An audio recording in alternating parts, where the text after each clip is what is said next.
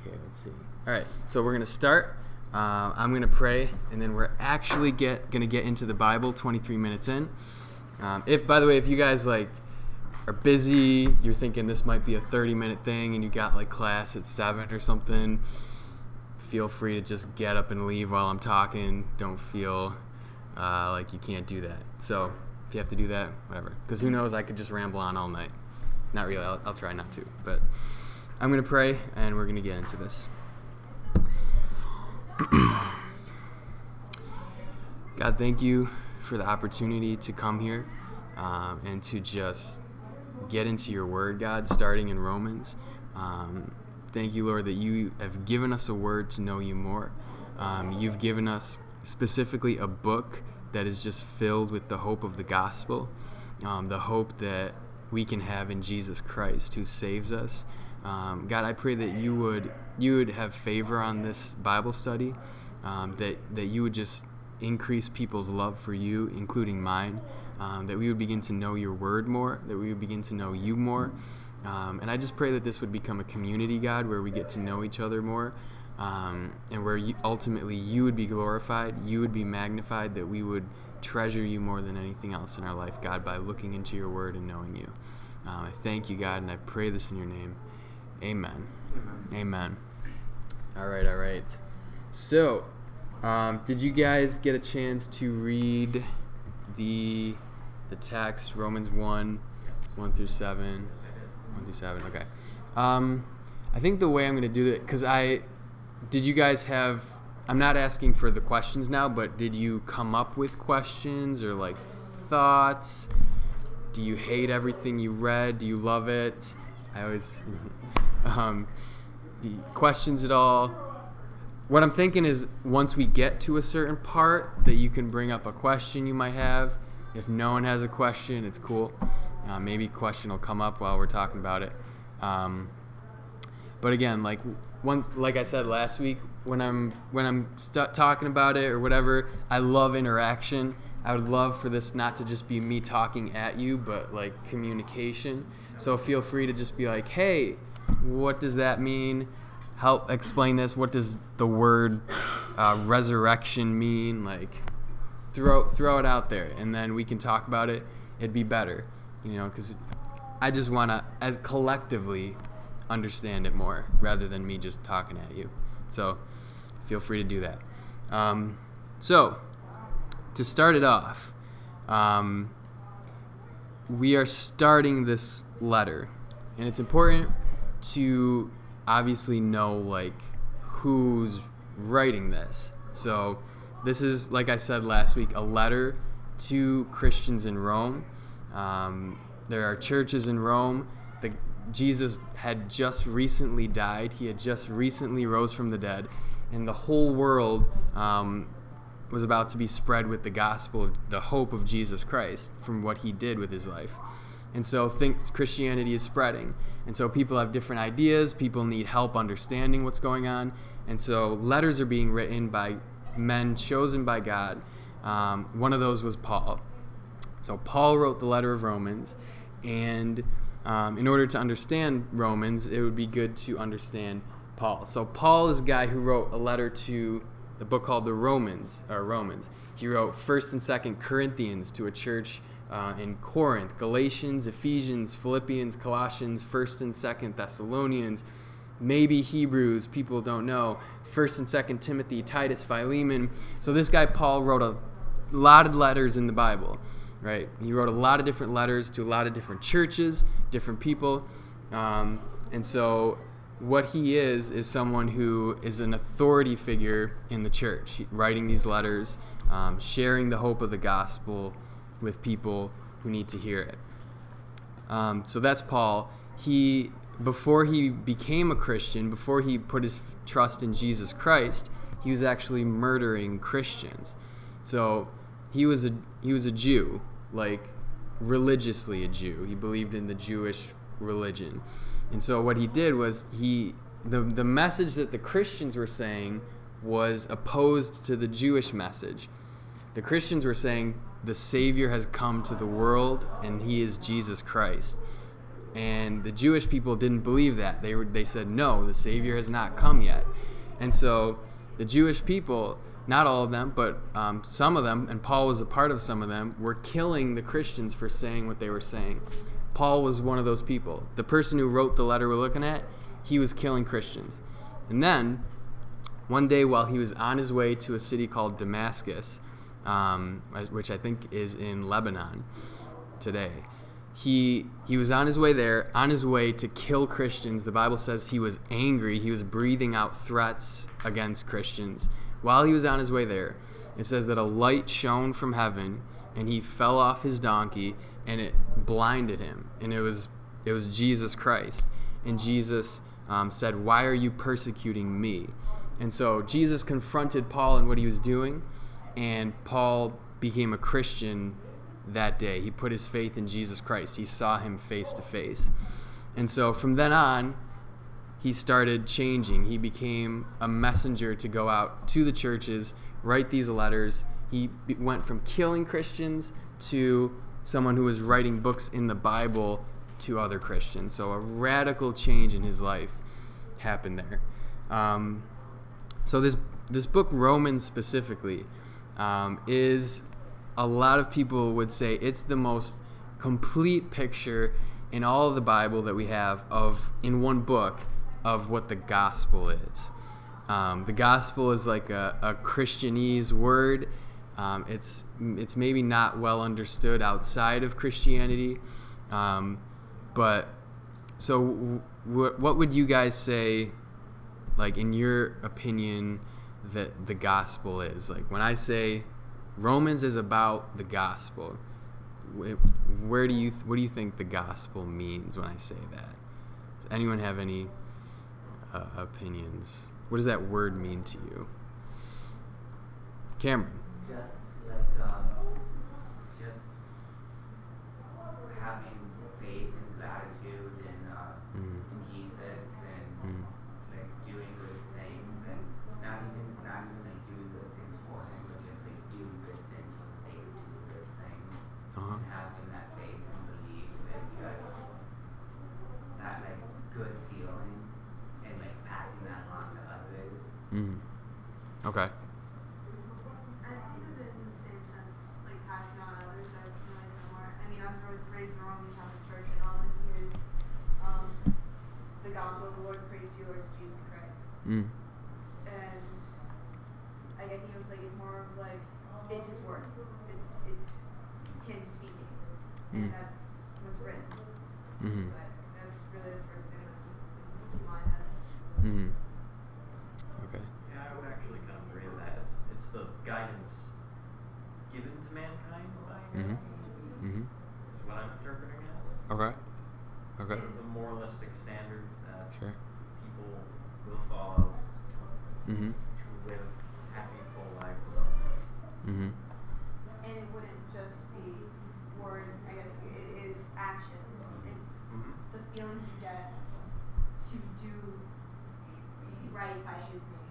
Mm-hmm. It's those feelings you get inside, just like I should be doing this. It's like this is what I need to do because it's him speaking to you directly, Mm. or I'm whether you're reading the Bible and you're receiving his word.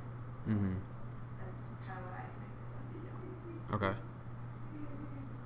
Does anyone else have other other ways they see gospel, what that word means to them? So does does does anyone know what the word gospel means? Like as just a word. Good news. What did you what were you going to say? Truth. It it's closer to good news. Good news. Um, and so just as like a this isn't from the text. I'm about to get into the text in 10 seconds, but from a foundational standpoint, we have to build on the gospel, what the gospel is, because that's what the book is all about. And it's going to explain the gospel all throughout. Um, but what the gospel is, is it's good news, like you said. And there has to be some sort of standard of why news is good, right? There's got to be like bad news, just normal news. Um, so it's good news because we are sinners. Like every single one of us in here, if I said, Have you ever lied before? It would it would everyone would say yes. Have you ever uh, stolen anything before? Have you ever taken God's name in vain, saying like, bit. Is it bothering anybody else? No. I think we're. Can you all hear me? Yeah. I'm not the most outspoken. Okay. Yeah, it's not I- like overbearing. Okay. If yeah, as, as long as it stays that volume, I think we should be good. Appreciate it though. No, you're good. You're good. Um. So we've all sinned. We've all like fallen short of a perfect standard. No, n- none of us in here are perfect. Um, and the truth is, is that God is perfect. God is perfect. He created everything. He is all powerful. Um, he is never sinned. He's never told a lie. He's never failed. He's never um, thought an evil thought. So his standard is perfection. And actually, to, to spend eternity with him, which is paradise, which is heaven, which is what you go nine out of ten people on the street, you say, What do you think will happen when you die? They say, You know, I'll, I'll end up in heaven or I'll go to a better place. People say, um, that's what they believe is that it's just going to be with God or with some angels floating around, chubby baby angels shooting arrows or something like that. Um, but the Bible actually tells us is that God's standard is perfection to be in heaven with him because he's perfect. It would be an insult to him to dwell forever with evil people whose hearts are actually sinful. And so we need perfection to go to heaven. That's bad news, you know? Like, that's not good because I'm imperfect, which means I should be in hell. That's the truth. That's, that's the picture that the Bible paints all throughout it. Is that what I've done to God in rebellion against Him is deserving of hell that's bad news for me. Like that's really bad news for me and for all of us in here because it's the same news for all of us. Um, and what the gospel is is that God did not just leave us that way. He didn't just say, "Well, you missed the mark, and so you're going to hell." What He did is that He made a way, and that's through Jesus Christ. That was why Jesus Christ came to begin with. He didn't come just as a um, an example a good moral teacher just to give us some cool metaphors and stories that we're tripping out on like wow that's deep dude like that's that's not why he came he didn't just come like a buddha or a muhammad or someone like that who died and is still buried um, he came to live the life that you could never live he came to live perfectly obey every single law that god ever made live perfectly like you could never live perfectly. You will never live perfectly. You aren't living perfectly right now. Right? My best prayer is filled with so much sin that it would send me to hell. The best prayer I've ever prayed in my life. When I um, am nice to someone, that my kindness to them is still not motivated out of a pure heart. My heart is sinful, right? I, I hope someone sees me being kind. Like I, I want to get recognition for being kind. There's a just a plethora of reasons why our heart is sinful. So Jesus came, he wasn't just our example, but a substitute. In that he took the place, lived the life you should have lived. He died on the cross, the death that you should have died for your sin. He bore the punishment from God that was deserving for us. He took that on his on himself. And he rose from the dead, defeating sin and defeating death. So, the good news is that when we put our trust in Him, when we give our life to Him, when we repent of our sins, when we actually feel bad for our sins, and when we want to turn to God instead of our sin, when we trust in Jesus, then we can have the hope of being with Him forever.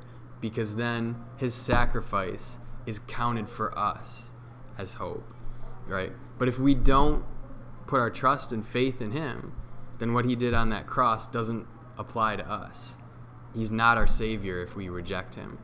And so that's what the gospel is. The gospel is that I can't do anything good enough on my own to earn God's favor, but Jesus did everything good enough in my place so that when I trust in him for my salvation, then I can have hope. So that's what Romans is breaking down here. Um, it expands on that idea um, that we are so sinful. We are more sinful than we can ever imagine. Our hearts are more wicked and deceitful than we could ever imagine. But by trusting in Christ, we can be more loved than we could ever know. That's what the gospel is all about. And it's the beautiful contrast between our sinfulness and God's possible love for us in spite of us. So that's what it's about. Um, let's actually get into the the reading here. Um, so, would someone be so willing to read Romans chapter 1, verses 1 through 7 for us here tonight? Yes, sir. Do it. It's all you. Actually, can you read until verse 3 and then Dion if you could read to, from verse 4 to 7 because you like both raised your hand at the same time and I didn't want to be a jerk and just pick up so you both have got this all right? 1 through 3 4 through 7 Paul, a servant of Christ Jesus, called to be an apostle and set apart for the gospel of God, the gospel he promised beforehand through his prophets in the Holy Scriptures, regarding his Son, who, as to his earthly life, and was a son of David. and was declared to be the Son of God in power according to the Spirit of holiness by his resurrection from the dead, Jesus Christ our Lord, through whom we have received grace and apostleship to bring about the obedience of faith for the sake of his name among all nations, including you who are called to belong to Jesus Christ. To all those in Rome who are loved by God and called to these things, grace to you and peace from God our Father and the Lord Jesus Christ. Amen. Okay. So, Paul Paul introduces this letter and right out of the gate he explains like the gospel. Like he explains um, the heart of his message because this is about Jesus Christ. So there's six things um, that we can learn about the gospel the hope of the gospel, like I said, who Jesus was, what he did, what our hope can be in him. Six things from this passage that I want to highlight.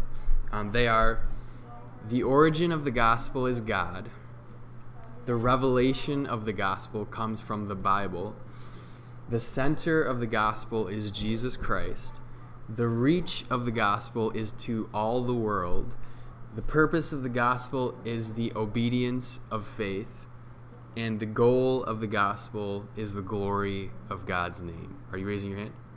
No, I'm just. Oh, okay. I, I thought because it was a backwards hand raise, I was like, maybe it can't be, but if it was like that, okay, cool. Sweet. So those are the six things the origin, the revelation, the center, the reach, the purpose, and the goal of the gospel.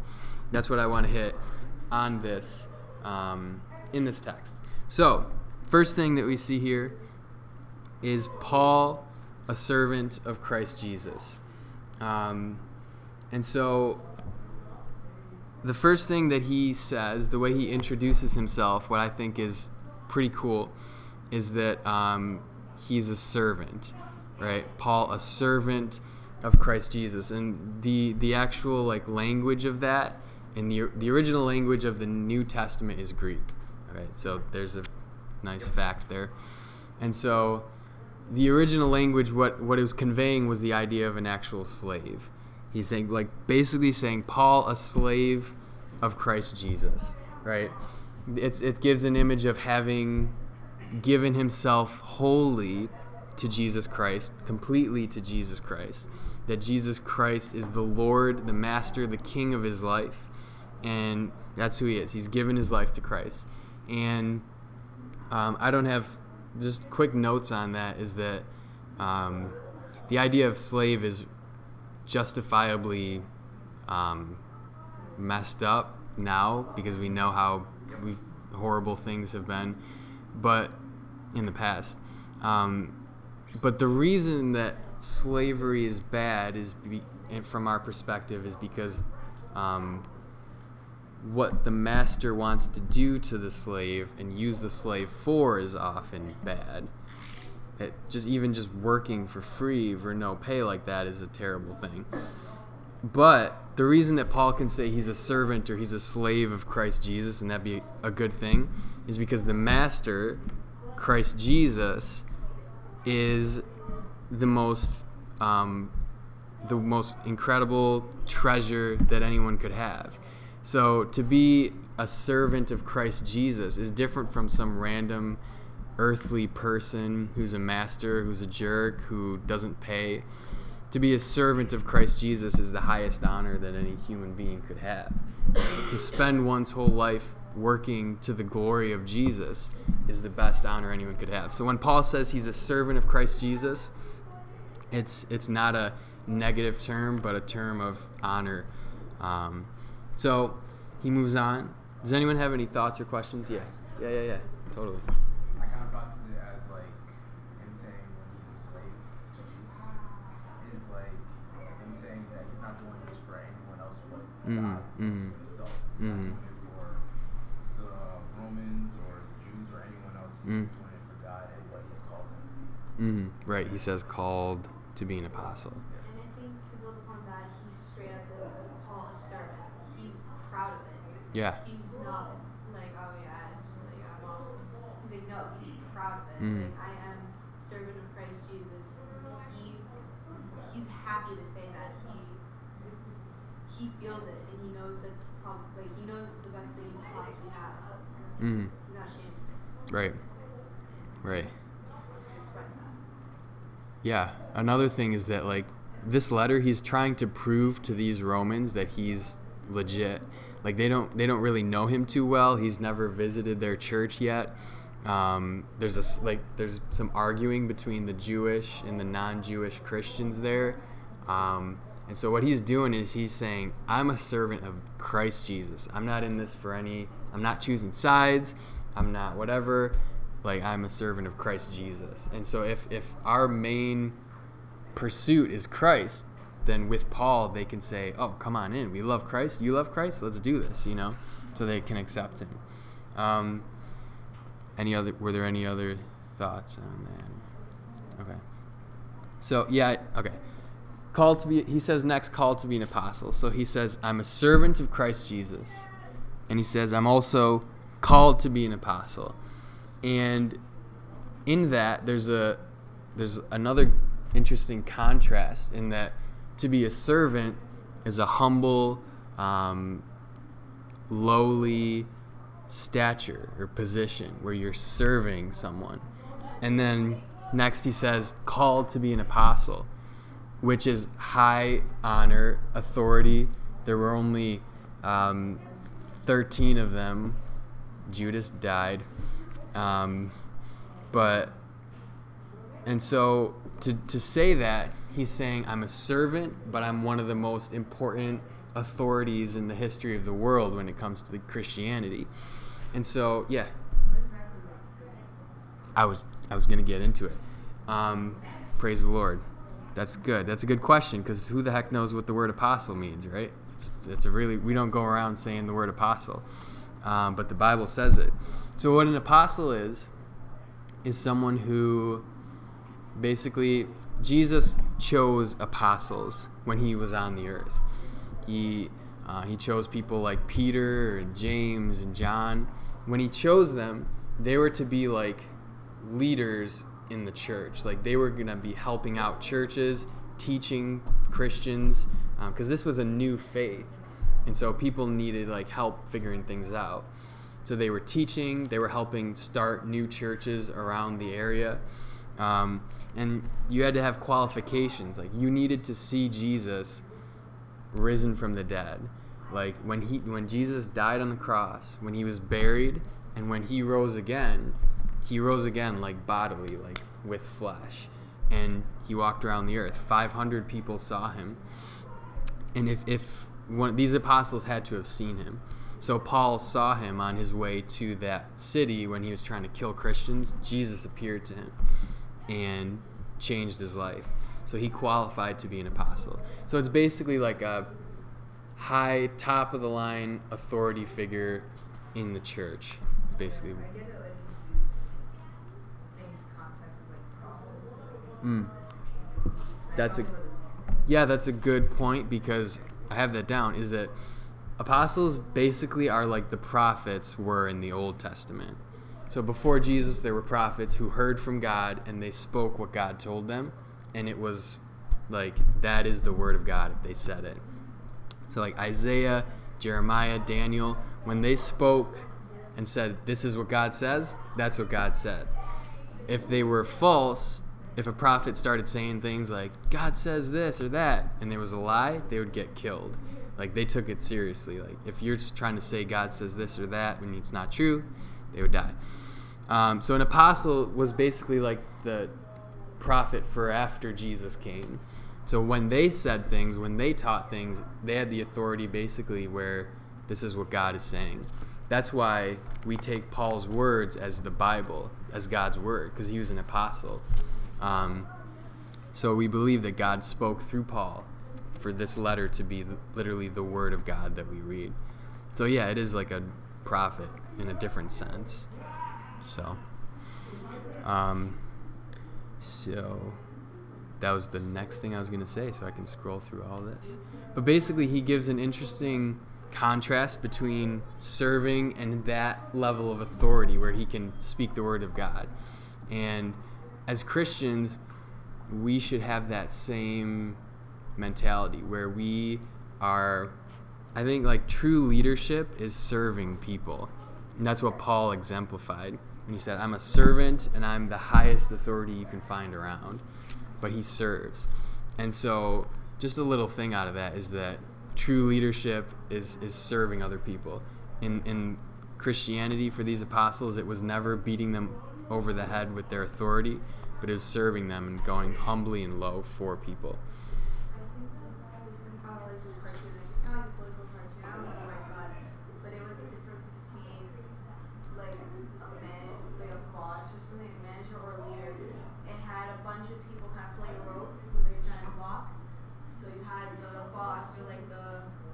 manager or whatever on, on top of it, kind of like keep going, keep going. But you have the leader in the front of the line, care, helping pull this rock or something. Mm-hmm. Weight Mm-hmm. in a sense. You have so you have two different sides. of it. The leader will help the situation and will go forward and work towards the goal. Right. Kind of like that wants to just like sit back and wait. So, Right. If you really care about trying to do something, you'll get down in the dirt and do it. Right. And that's what Paul did. This guy this guy got whipped 139 times in his life. Like a legit whip with probably with like stuff in it, like glass or rock, to his back. Um, 39 lashes five times in his life. So I'm not good at math. I don't know. i that's probably wrong math. But it was 39 times, five different times in his life. That I know happened. The total, I don't know. I'm not good at math. But that happened to him. So this guy went, what is it? Uh, oh, hold on. Sorry. 195. Yeah. yeah. Okay, that's what it was. So he he laid down his life for the gospel, um, and that's that's the next part of this here, is that he was a servant. He was called to be an apostle, and the next part says he was set apart for the gospel of God. And basically, is saying that his life was separated, and God said, "I'm going to use you to spread the gospel." Um, and what what I want to share about that is like is to ask if if we um, think that way about ourselves because like paul was a special dude for sure you know we don't have the same authority as paul the apostle had but in the same way we should also be thinking like that our lives uh, if we're a christian is to be our life is to be set apart for the gospel like saying god i want to be used to take your gospel the good news that people all around this campus need and I want to be used to share it with people. That's that's the motivation that Paul had. He said, "My life is set apart. I want to spend my life sharing the gospel, reaching people with this hope." Um, and he did that.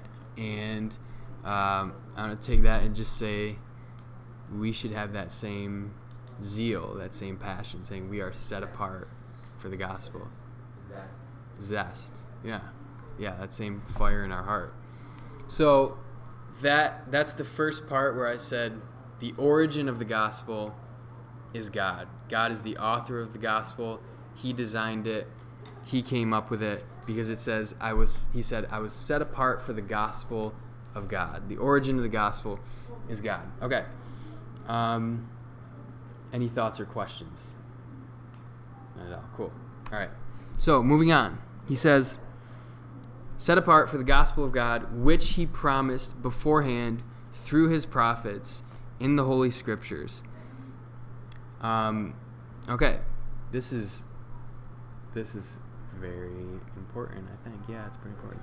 So, cons- uh, which he promised beforehand through his holy prophets, like you were mentioning, prophets, um, in the Holy Scriptures. So before Jesus, uh, there is, let's see here, all of this writing. This is an especially big Bible, but all of this writing um, came before the life of Jesus Christ. This came after. This came before the life of Jesus Christ. It's called the Old Testament. Um, and a lot of people, a lot of people who go to church, a lot of Christians, a lot of non Christians mix up what this part is all about. What this part before Jesus lived is all about. There's tons of stories. The stories about Israel, um, what Israel did, um, the failures, the successes of people like Abraham, Moses, uh, Isaac, Jacob, David, Daniel, Joseph. I might have said his name twice. Jonah. Did you say Jonah? Yep, Jonah. Um, and a lot of people mess this up and they don't understand it. Um, all of this, what they do is that they take stories and they make it. I'm going to introduce a term. It's called moralism. Moralism. Okay? Um, moralism. It is rampant in the church and Christianity. What it, what it is, is that people believe that this book is all about good morals. It's all about becoming a better person. It's all about just living better, thinking better, thinking more positively, um, being more loving to people, which are all important aspects of it, right? And so that's what they think. Moralism. It's you need better morals, okay? And the the truth is is that the the Old Testament, the entire Bible is not about better morals.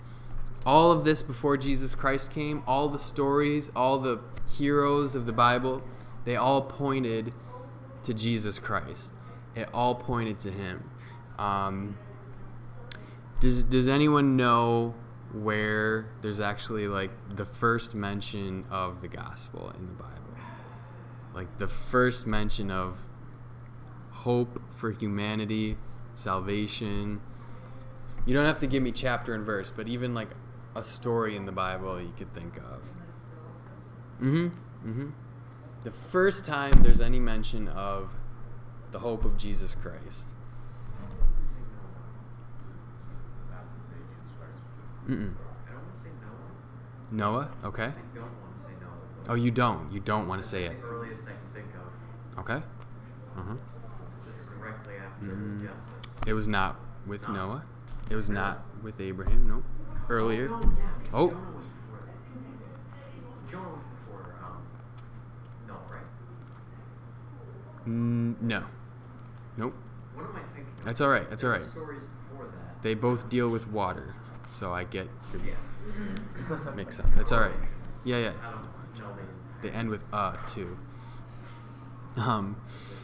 So, the first time that the hope of the gospel is mentioned, does anyone know before I steal thunder, is in the Garden of Eden with Adam and Eve. The first two people ever created, Adam and Eve, all the way back to the first couple pages of the Bible, Jesus Christ is mentioned. And so here's what happened is that the first people ever created, they sinned against God. They thought, we can do this better. We, God doesn't know what he's talking about. This random snake who just slithered, slithered up to us knows better than God himself. And they sinned against God. And God brought a curse upon humanity. Uh, he brought a curse upon Satan. And here's what God said He said, this is him talking to Satan. He said, I will put enmity or strife between you and the woman, and between your offspring and hers. He will crush your head, and you will strike his heel. It's very, uh, maybe not clear to you. Um, but basically, what God is telling her is that your offspring, from your offspring, um, from her offspring, there will be someone who will crush the head of Satan, but he will bite this person's heel from her offspring. And what that's prophesying to is the fact that Jesus Christ was killed, he was slaughtered. He was, um, in Romans, it says that he was descended from David.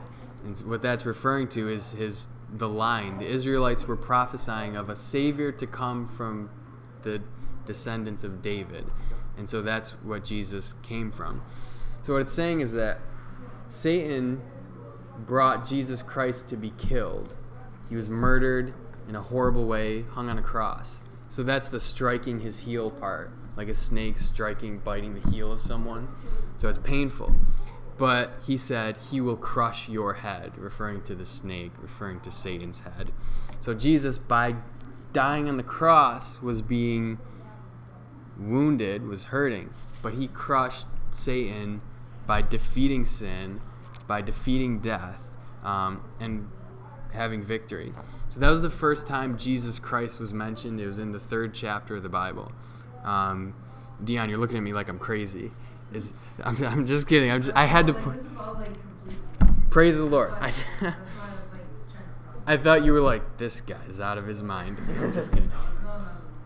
Um, so yeah, but okay. So here's the thing: is that there's stories of Adam, the first man to ever exist. Abraham, he's called the father of faith. Moses, he brought the people out of Egypt. David, he killed Goliath. He swung the stones and threw him and hit Goliath right in the head.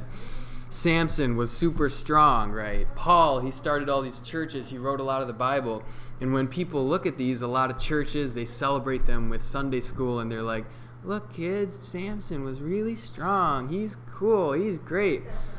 And what they miss is that every single one of these people had horrible, fatal flaws in their life. Adam was a cowardly, passive dude who blamed his wife for the first sin, and he caused the, the world to go into chaos with sin. Abraham told the Egyptians that his wife was actually his sister, so that when they wanted to sleep with his wife, uh, they wouldn't kill him to do it. So he said, It's just my sister, talking about his wife. And that happened twice. So Abraham, Twice. twice. He did it twice. He didn't learn from the first time. Mm, probably. I wouldn't be surprised. So Abraham was not a very um, perfect guy by any means. Moses doubted God could use him, and he smashed the Ten Commandments out of anger when God told him not to. David slept with the wife of a general in his army, and then she got pregnant. And to cover it up, he had the general in his army go to the front of the line so that he would be killed sooner. As the king, he could do that. He's had this guy get to the front of the lines to be killed in war. David was pretty messed up too. The guy who killed Goliath, yay, he was messed up too, right? Samson couldn't control his love for Delilah and he, this woman, and he put her over God, and he ended up dying because he lost his strength because of that. Paul murdered Christians before he was saved, and God chose that guy to get saved, a murderer of Christians. Peter was a total doubter of God. He denied Jesus three times when Jesus hung on a cross. He said, I don't know that guy. Again, I don't know that guy. Third time, I don't he cursed. He said, I do not know who that is.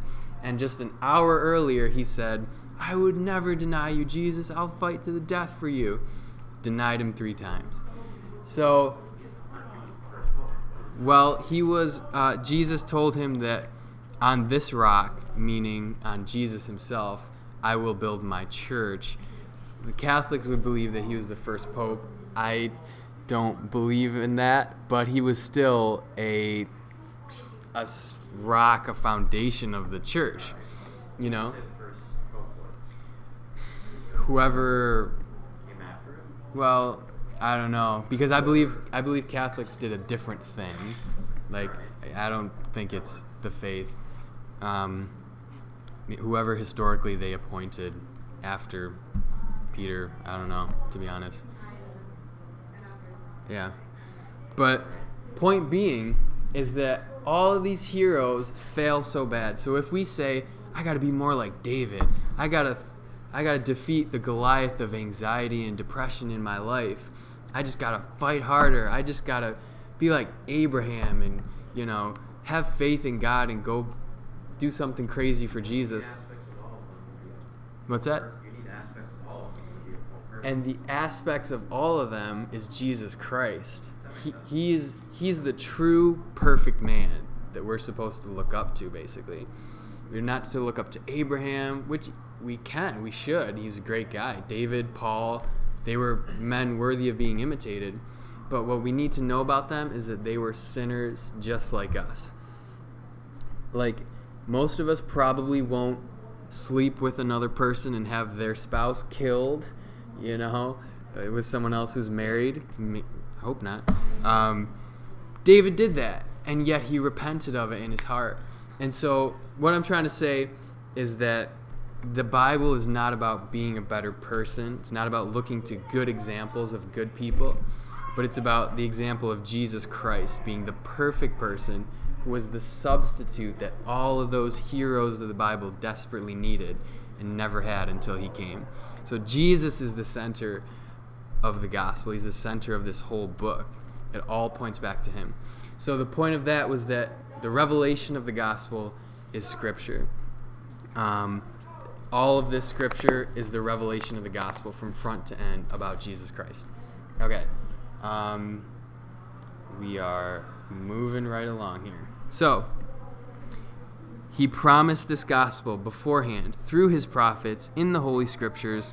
Next verse, verse 3 concerning his son, who was descended from David according to the flesh. Um, so I explained everything from this verse in everything I just said 10 minutes ago. So the gospel is about Jesus Christ. When it says concerning his son, it means this gospel is concerning Jesus Christ. And like I said, he's descended from David, meaning he's in the descendants of the one the Israelites for thousands of years were saying the Messiah is going to come from the line of David. And Jesus came from the line of David as the Savior of the world. Um, and according to the flesh means he was a human, like flesh, like just like you and me. So that's that's verse three. Um, verse 4. Can someone read verse 4? Just repeat it for us. Who, who would be so kind to read verse 4? Read Donovan can read verse 4. And was declared to be the Son of God in power, according to the Spirit of holiness, by his resurrection from the dead, Jesus Christ our Lord. Okay. Um, so that's kind of a that's a kind of difficult verse to understand, the phrasing of it. Does anyone want to take a crack at it, like what they think verse 4 when the world is trying to say.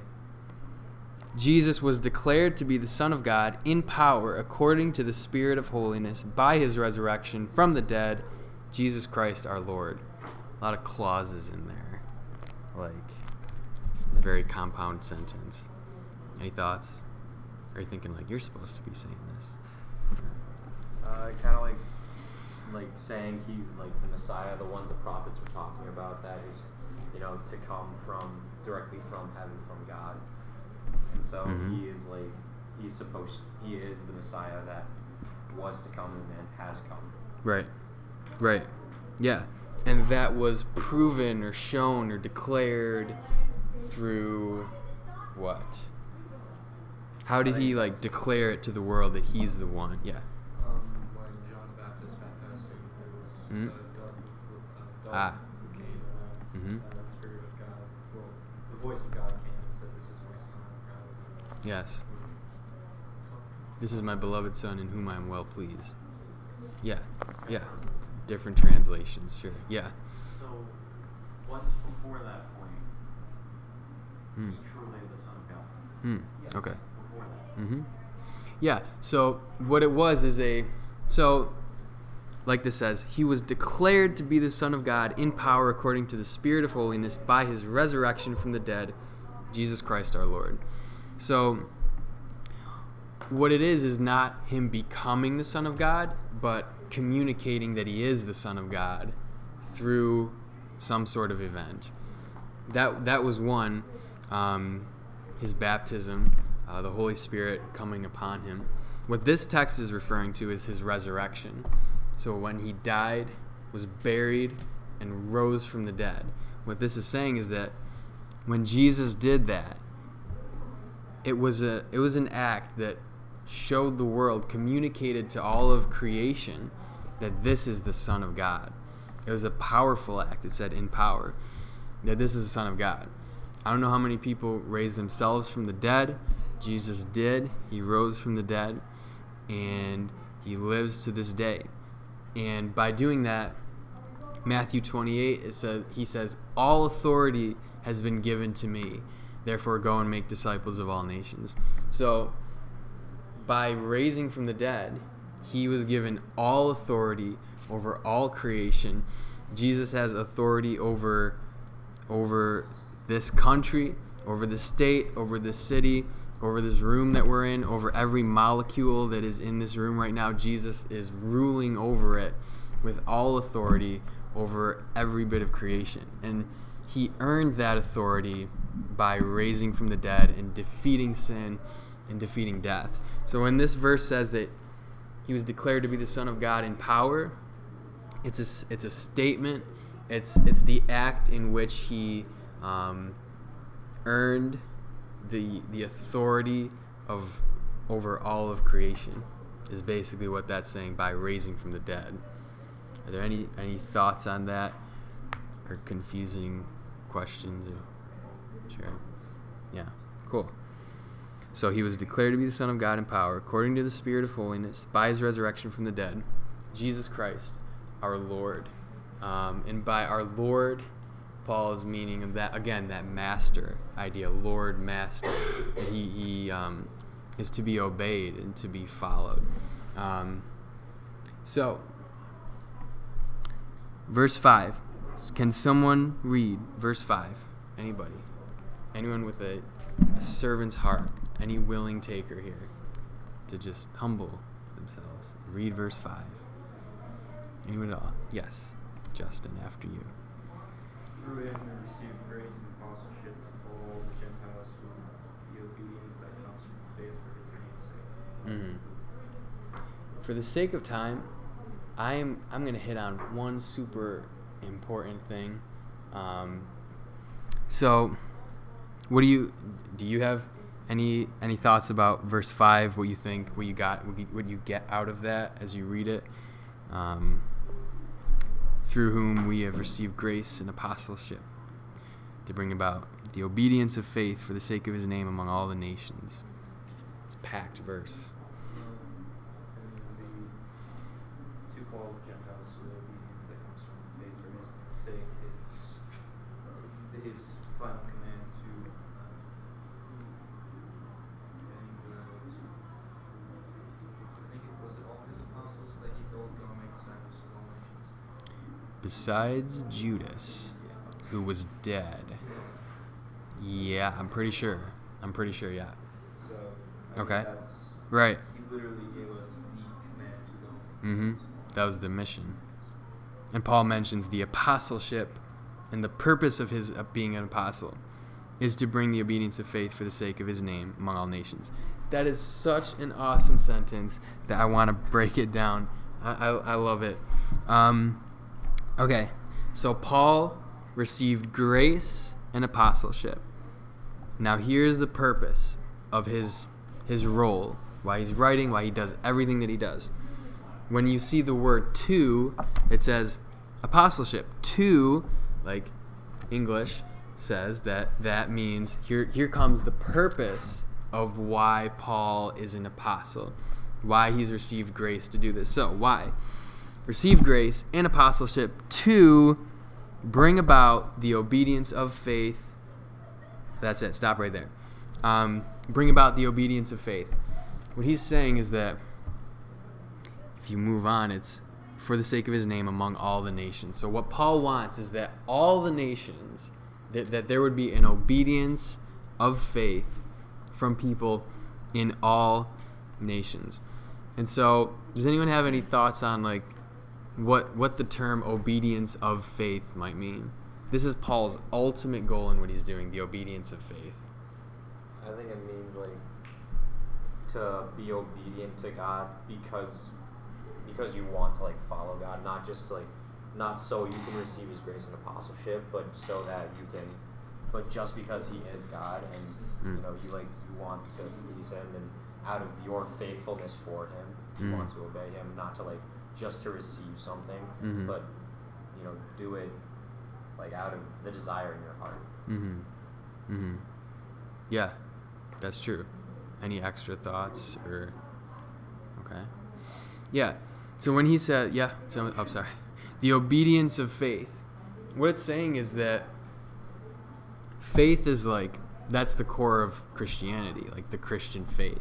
Is it's it's not a like blind faith, like I hope the Bills are gonna win the Super Bowl this year kind of faith, which I do have, but it's always let me down.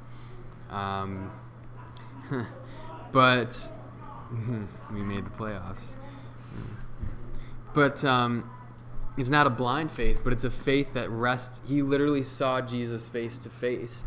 He, the apostles, all saw Jesus. They saw him go to the cross, and they all died for what they believed in. So these people are not like coming up with a lie here. They died for what they saw. They said, "You can hang me on a cross upside down," is what Peter did, and you can do that but I believe what I saw because I know what I saw. It's not a blind faith. I saw it, and he died for that. And so, Paul, what he's saying here is a faith that rests in something sure, in Jesus Christ and what Jesus did. And what he wants is that faith to go across the world, for all the nations to have that faith. But what he wants is the obedience of faith. And so, what it's saying is, he's not saying, like, I would love if people who have faith would like obey too sort of thing like guys you have faith but but obey you know what he's saying is i want the obedience of faith the obedience that comes from faith the obedience that always intermingles with faith there's no separating the two of them there's faith that um, that brings the fruit of faith which is obedience and so the point of that is that you cannot have faith in Jesus without obedience. There's no such thing. Like, if you believe in Jesus, if you have faith in him, you're saying, I believe what he said was true. I believe what he said, I should follow that with my life. I believe that he died for my sins.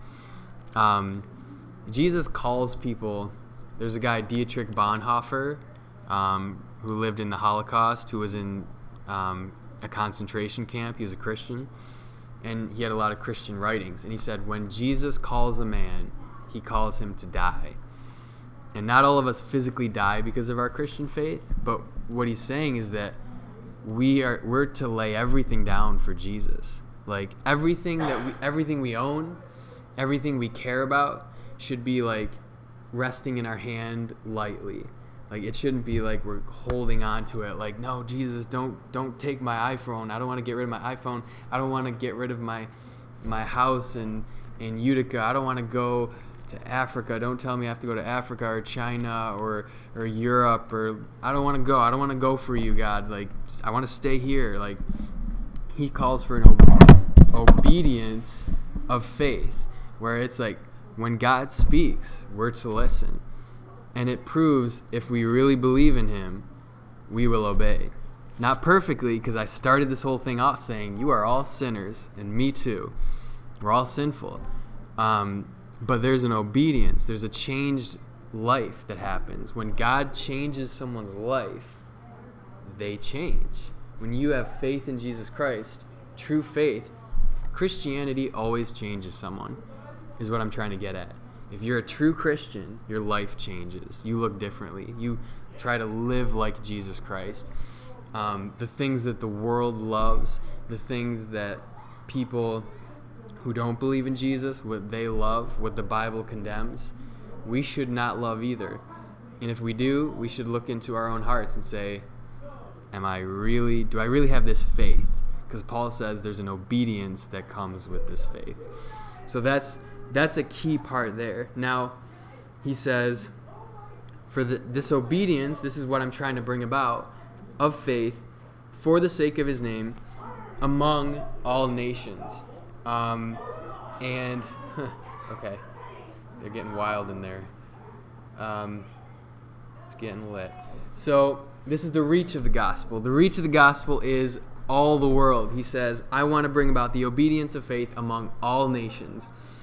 Unfortunately, today, it seems that Christianity is often linked to bigotry or racism in general for some reason.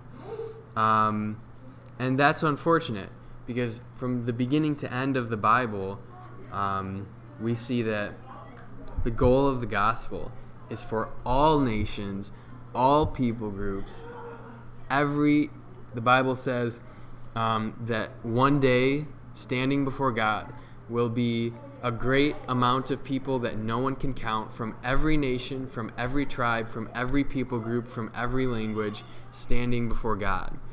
That's what the Bible promises will happen one day, that people from every single people group in the world will stand before God. So there's not an ounce of racism allowed in Christianity. It the Bible doesn't allow for any of it. And unfortunately, because we are sinful, um, a lot of people who go to church um, end up not living like that. Um, wh- why do you think? Why do you guys think that a lot of times in the news or something, Christianity is often it can be like associated with racism or bigotry of some sense with races, even though the Bible says differently. Do you guys have thoughts on that at all or opinions? There's a lack of disassociation between the two. Okay. where um, you can be Christian but racist. Not that this Christian is racist; it's that Christians are racist. Okay. Mm-hmm. So there's no, you're not disassociating the two words. You're Mm. using them as synonyms for each other. Mm. Why do you think that happens? I think it's just the way that uh, Christianity has been portrayed in the media. I think Mm. that you, you mentioned that. Yeah. It doesn't get a good rap. And Do you think it's justifiable? no. Okay. I don't think it's justifiable Yeah. to just stigmatize an entire group because you interpret it from an outsider's perspective. That Sure. It's supposed to be this way. Mm-hmm. And you're associating words with a group because that's what you see. And that's legit every other thing when you're stereotyping on anything. Oh yeah, absolutely. Uh, it's it's just everywhere. stereotypes. Mm. in. Generalizing. Yeah, the complete generalization. Mm-hmm. Because just a couple people doesn't make it a whole group or even like one person. yeah, it also depends on like where the where the supposed position of power is in society. Where it's like, oh, Christianity is this big monolithic thing, so we better stigmatize the hell out of it because it's dangerous, it's bad, groupthink is bad. Mm. and therefore all these things associated with that group are directly associated with that group. Everyone in the group thinks like that. Mm-hmm. Right. It's an easy target nowadays. It absolutely is. You an know? easy target. Yeah. Okay. So Paul wants people to have faith in Jesus Christ. He knows that that will bring about obedience. He wants that to happen all around the world, for, from every people group, every tribe. Um, so here's what he says The obedience of faith for the sake of his name among all the nations. So now that clause, for the sake of his name, that is the root of everything in the entire Bible for the sake of his name. What Paul is saying is that I want people to believe, I want people to obey for the sake of God, for his name, for his glory. And so this point is that the purpose of the gospel is the glory of God. It's the the fame of God in, in the world. People honoring God like he should be honored. Um, and this is this is the center of everything. Everything exists for the glory of God. You all exist for the glory of God. This school here exists for the glory of God even though it wouldn't say that it does. You're not going to find the mission statement of SUNY Poly saying, We exist for the glory of God. It does. God even uses sinful things, secular things, to end up for His glory because He created everything. He created the minds that you use in your majors that are way above my major. No, I mean, I'm sorry. You know, they're all super smart. I can't code. I can't code. I can do creative stuff on InDesign, you know, but like you you're probably better than me at all this stuff too. But like all these coders in here, you engineers in here, you're brilliant, you know? Ouch. Well, I didn't I didn't want to go there. Gosh, That hurts, man. I'm just kidding. I didn't even I don't even know what I did in college, so I understand. I understand what you're saying. Um, so when I say everything exists for the glory of God, what in the world do you think that even means? Because that's that's a broad generalizing statement. What what does it mean that you exist for the glory of God? Because I ask that because that's the most important thing you could ever know. Is that your whole life purpose, whether you agree with it or not? I'm just presenting the news here. Uh, is that you exist for the glory of God. What do you think that means? Did you? We, she hmm.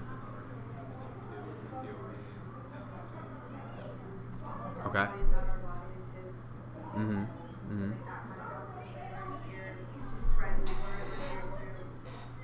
just said it,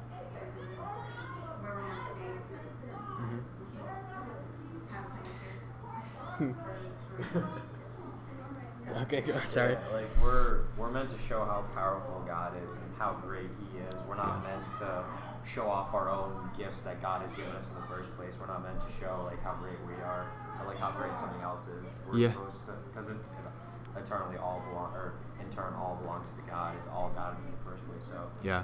it's really to show how great God is and how amazing, uh, uh, like all the amazing things that He's done for us. Yeah. Okay. So let me let me paint a picture of what it looks like to glorify God. Um, super important because there are like there are pieces of it that we get like serving Him, loving Him, obeying Him, believing in Him. But okay, imagine that you create something. Whatever your major is, you create something. You write an essay. Um, you design a bridge, you do some coding, you design a website, you paint some piece of art, you create something. And you're really all about this. This wasn't a last minute um, Wikipedia, quick type up an essay, copy and paste stuff like a total cheater and change the words in it, um, like I did in high school. Uh, I got saved after high school. Um, it's not something you're like, ah, whatever, I don't care about this. It's something you've take, t- taken time on. You've put so much effort into it. You're like, people are gonna love this. I love this. Everyone else should love this. You you create this thing, right? And you present it to people. You say, voila. You pres- you give the essay to your professor. You give some speech. You show something in front of the class, and they're all just kind of like, they're just like, whatever. They're not saying anything you show it to them, you're so pumped about it, and they're just like this. They're like, whatever, dude. And then you you walk back to your seat, someone else presents, and you're just like, dang, like I worked eight months on that project. Like I put everything into this. Why didn't anyone care about that? Um, that isn't. You want the praise for your creation that you think it's due. You created something. You're like, this is worth people jaw dropping being like yo that's amazing dude. This is deserves an a plus for my professor. This essay is beautiful. Um, you think it should be praised for how much it's worth. So god is worth an unthinkable inexhaustible infinite amount of praise because of who he is what he's done the fact that every breath that I take is a gift from God, and sometimes I sin with that very breath that I've given, and all of us do too. And so, what it means to glorify God is to enjoy Him, to worship Him, to delight in Him, to take joy in Him for exactly how He's worth being enjoyed, being praised, being honored. It's not necessarily like, I'm to obey Him today. Like, I've got to obey God. He needs that glory, you know, got to open my Bible. If we open our Bible and read a chapter, we're not glorifying God if we don't enjoy it, like what we're doing. Glorifying God means enjoying Him as He's meant to be enjoyed. So your life exists to enjoy God as He's meant to be enjoyed because He's the most enjoyable thing. Like, I'm literally promising you that He's the most enjoyable thing you could ever pursue with your life. Um, John Piper, you know, he's a great preacher. I love John Piper. He says, God is most glorified in us when we are most satisfied in Him. So, if you want to figure out how you give God the most glory with your life, that's the purpose statement Paul is saying. He's like, this is it for the sake of His name. The way to do that is He is most glorified in you when you are most satisfied in Him.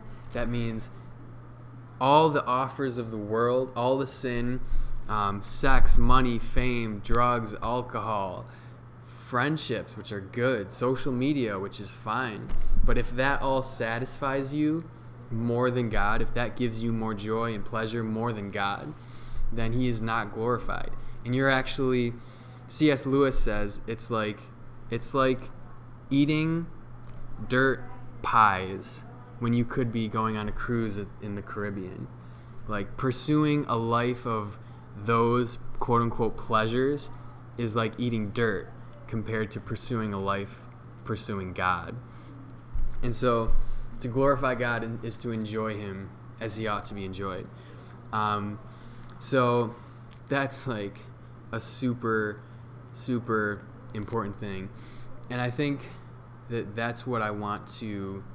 Um, I know there's more text here. It says, including you who are called to belong to Jesus Christ. To all of you in Rome who are loved by God, called to be saints, grace to you and peace from God, our Father and Lord Jesus Christ.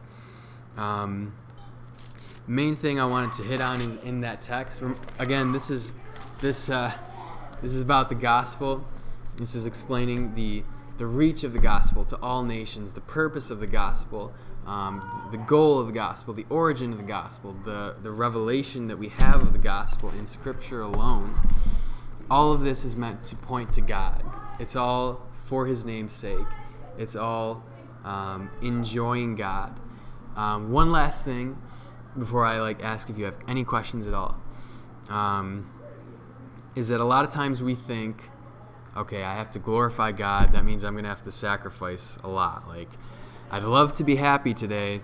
I'd love to just sit on my bed, do nothing, listen to whatever music I want to listen to, hang out with the friends I want to hang out with. But this this God person wants me to do church and read my Bible. This is gonna be pretty lame. So I gotta glorify Him though. That's not what it's like. Like I told you, is that um, when you lay down everything in your life to pursue God with your whole heart you will not be disappointed. Your greatest happiness comes with God's greatest glory in your life. So if you're looking for your greatest happiness, which all of you are, whether you think so or not, you all want to be happy, you will find it in God. You will find it in living a life devoted to God because God is the source of the greatest happiness. David says in the Psalms, that God, you have given me more joy in my heart than those whose grain and wine abounds, meaning people who have all the pleasures of the world. You, God, have given me more joy in my heart. So when you lay your life down to pursue God, you're not giving up actually ultimately everything because you're finding your greatest happiness in doing that. Even though it may be hard and it will be hard, you'll have to not have the same friends, not hang out at the same places you may be used to, not do the same things, listen to the same music. But the joy that comes from that makes it all an easy choice. That's what I want to say. So when Paul says, for the sake of his name, it's a profound statement of the purpose of every single one of us and all of creation is for the sake of his name. So, that is the introduction. Romans chapter 1, verse 1 through 7. Do any of you guys have thoughts or questions? Just literally, did, did I say everything wrong? Do you want to point it out? Did I miss it? Just, I, I, just a little bit. Just a little bit of heresy in there. if not, that is totally okay. Remember them mentioning something about how laws were not sin, but in a way were sinful? Okay. In the first chapter, beyond our. Yes. Okay. Like they weren't inherently sinful, but in pursuing them a certain, I don't remember Mm. the certain way they said, in pursuing Mm. the laws, Mm-hmm. you were open to sin. Mm. Do you remember? It's in the first chapter. First, not the first chapter, uh, Oh, slave to righteousness. interesting. God's judgment and the law. Is under that two twelve through like twenty like thirty. The law and sin. For all who have sinned with without the law will also perish without the law. That was like around there.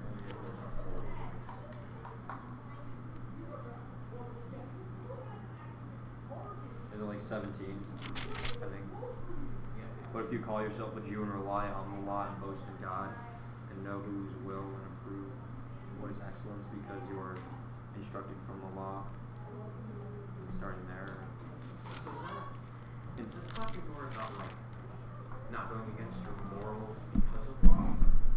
If I could find, I would have to see the verse you're referring to to know.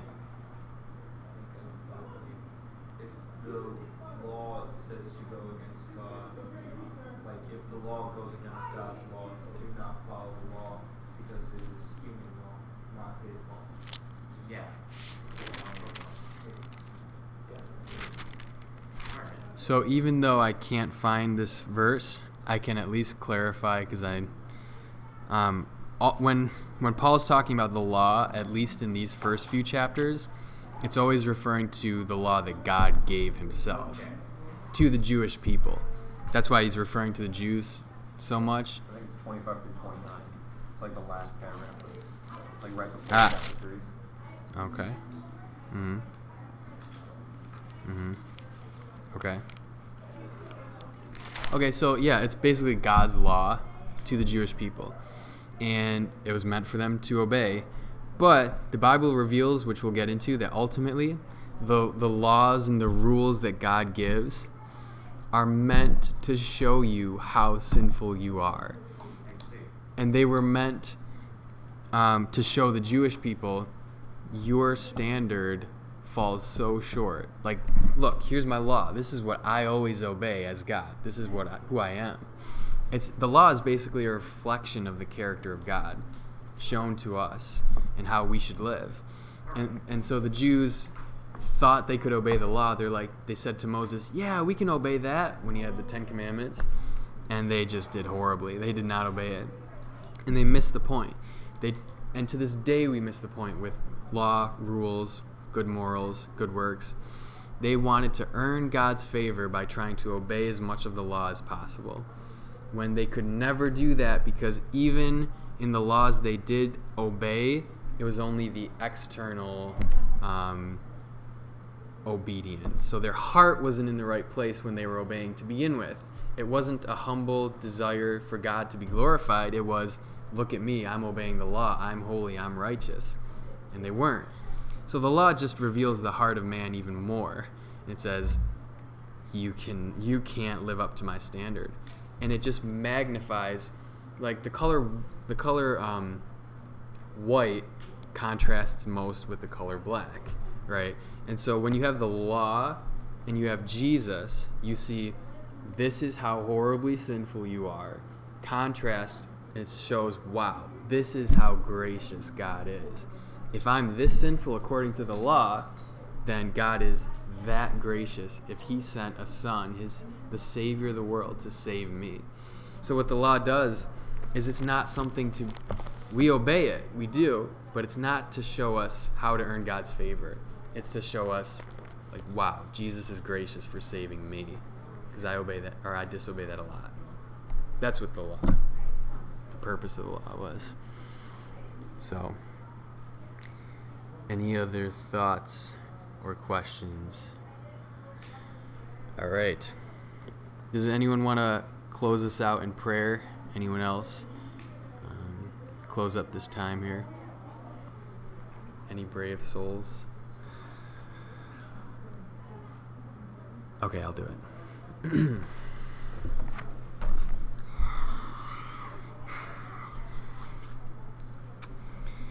God, I thank you for this gospel. Uh, I thank you that we have this hope. Um, God, that that you sent your Son, Jesus, to live the life that we could never live, to die the death that we should have died for our sin, um, to defeat death by raising from the dead. And to this day, he lives. Jesus lives. Um, and I thank you for that victory, God. I pray that you would, for all of us in here, God, even me, our tendency as people is to think that if we just do good, you'll love us more. God, but it's not the point because we could never be good enough. Um, but we're meant to fall and rest on you. We're meant to trust in Jesus Christ as our only hope, not our works, but only in Jesus Christ. And I thank you for that. Thank you for the hope of your gospel, Lord. And I pray this in your name. Amen. Amen. All right. That's a wrap. That is a wrap.